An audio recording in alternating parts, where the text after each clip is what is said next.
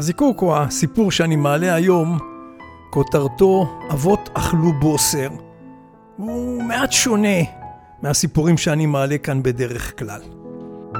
אלה בעצם שני סיפורים הכרוכים זה בזה, וכשקראתי אותם קפץ לי מיד המשפט היפה מספר ירמיהו, אבות אכלו בוסר ושני בנים תקהנה. תקשיבו לסיפורים הללו ולקשר ביניהם. להזכירכם, אתם על זיקוקין דינור, פודקאסט שמעלה סיפורי חיים קטנים מהחיים של כולנו, שיש בהם חומר למחשבה. מספר לכם בקולו שוק הדינור. אז הנה הסיפור הראשון.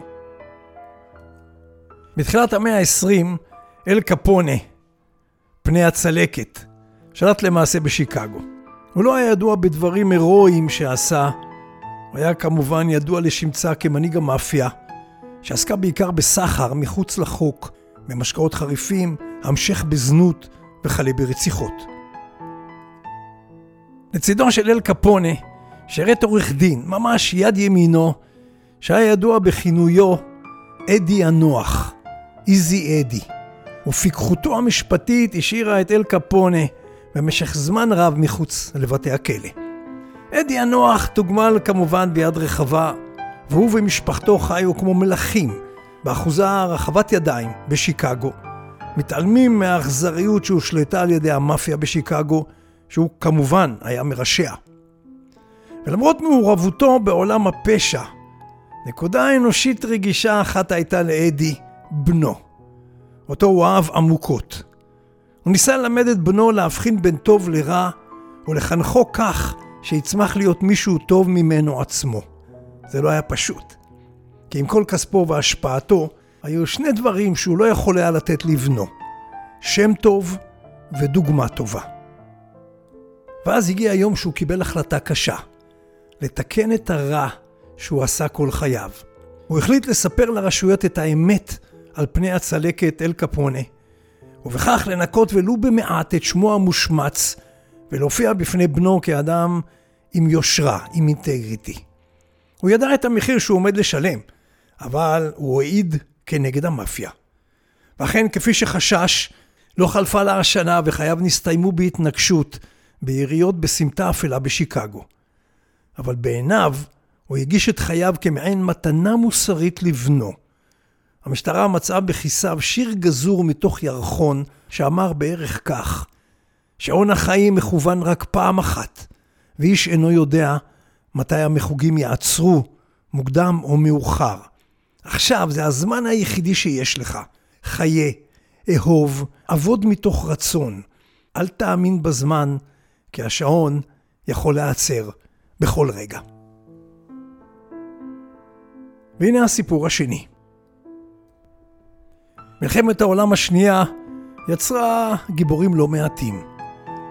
אחד מהם היה לוטננט בוצ'ו הר, טייס קרבי מהטייסת של נושאת מטוסים ששהתה בדרום הים הפסיפי.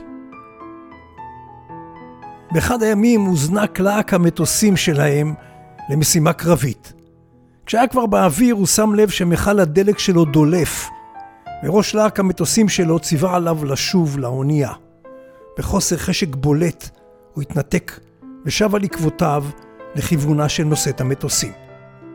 בדרכו חזרה הוא הבחין במשהו שהקפיא את דמו. הוא ראה להק של מטוסי קרב יפניים טס במהירות לכיוונה של ספינת האם שלו, שללא מטוסיה שיצאו למשימות התקפה, הייתה טרף קל. הוא ידע שלחבריו לא יהיה מספיק זמן לחזור ולהגן עליה.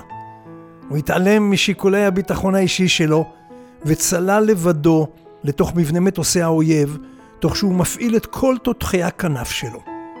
הוא פגע במטוס אחד, נסק שוב וצלל, פוגע במטוס נוסף. הוא נסק וצלל ותקף עד שכל תחמושתו אזלה. הוא המשיך ותקף גם ללא תותחיו, מנסה לפגוע בהם פיזית עם מטוסו, עד שפורר את הטייסת היפנית המופתעת, וזו שינתה כיוון והתפזרה לכל עבר.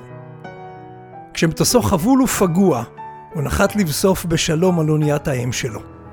המצלמות שעל תותחי המטוס סיפרו לאחר מכן את סיפור הגבורה שלו, ואת הדרך שבה חירף נפשו להגנת נושאת המטוסים. התברר שהשמיד חמישה מטוסי אויב. זה קרה בשנת 1942, ועבור הפעולה הזאת הוא קיבל את אחד מעיטורי הגבורה הגבוהים ביותר של הצי האמריקאי. שנה לאחר מכן, בוטש נהרג בפעולה אווירית והוא בן 29 בלבד. בעיר הולדתו ומגוריו החליטו להנציח את שמו, והיום שדה התעופה אוהר שבשיקגו נקרא על שמו ומנציח את אומץ ליבו של בוטש אוהר. אז בפעם הבאה כשתגיעו לשדה התעופה אוהר שבשיקגו, תעיפו אולי מבט בפסל שהוצב שם לזכרו עם עיטור הגבורה שלו. הפסל ממוקם בין הטרמינלים 1 ו-2. אז כמעט ושכחתי כיצד קשורים שני הסיפורים הללו. אולי כבר ניחשתם. בוטש אוהר היה בנו האהוב של אדי הנוח, הפושע יד ימינו של אל קפונה. בדקתי אם הסיפור הזה נכון. ואכן הוא נכון, להוציא אולי את הפרשנות השנויה במחלוקת על מניעיו של אדי אוהר כשהחליט להיות עד מדינה כנגד הבוס שלו, אל קפונה. אני עצמי תהיתי על שני דברים בעקבות שני הסיפורים הללו, או הסיפור האחד הזה. והאחד, שחטאי אבות לא בהכרח עוברים לילדים. והשני מעט יותר מורכב, האם אהבתנו לילדינו והידיעה שאנחנו משמשים עבורם כאיזשהו מודל לחיקוי משפיעה על מי שאנחנו היום? חומר למחשבה. זיקוקין דינור, שוק הדינור.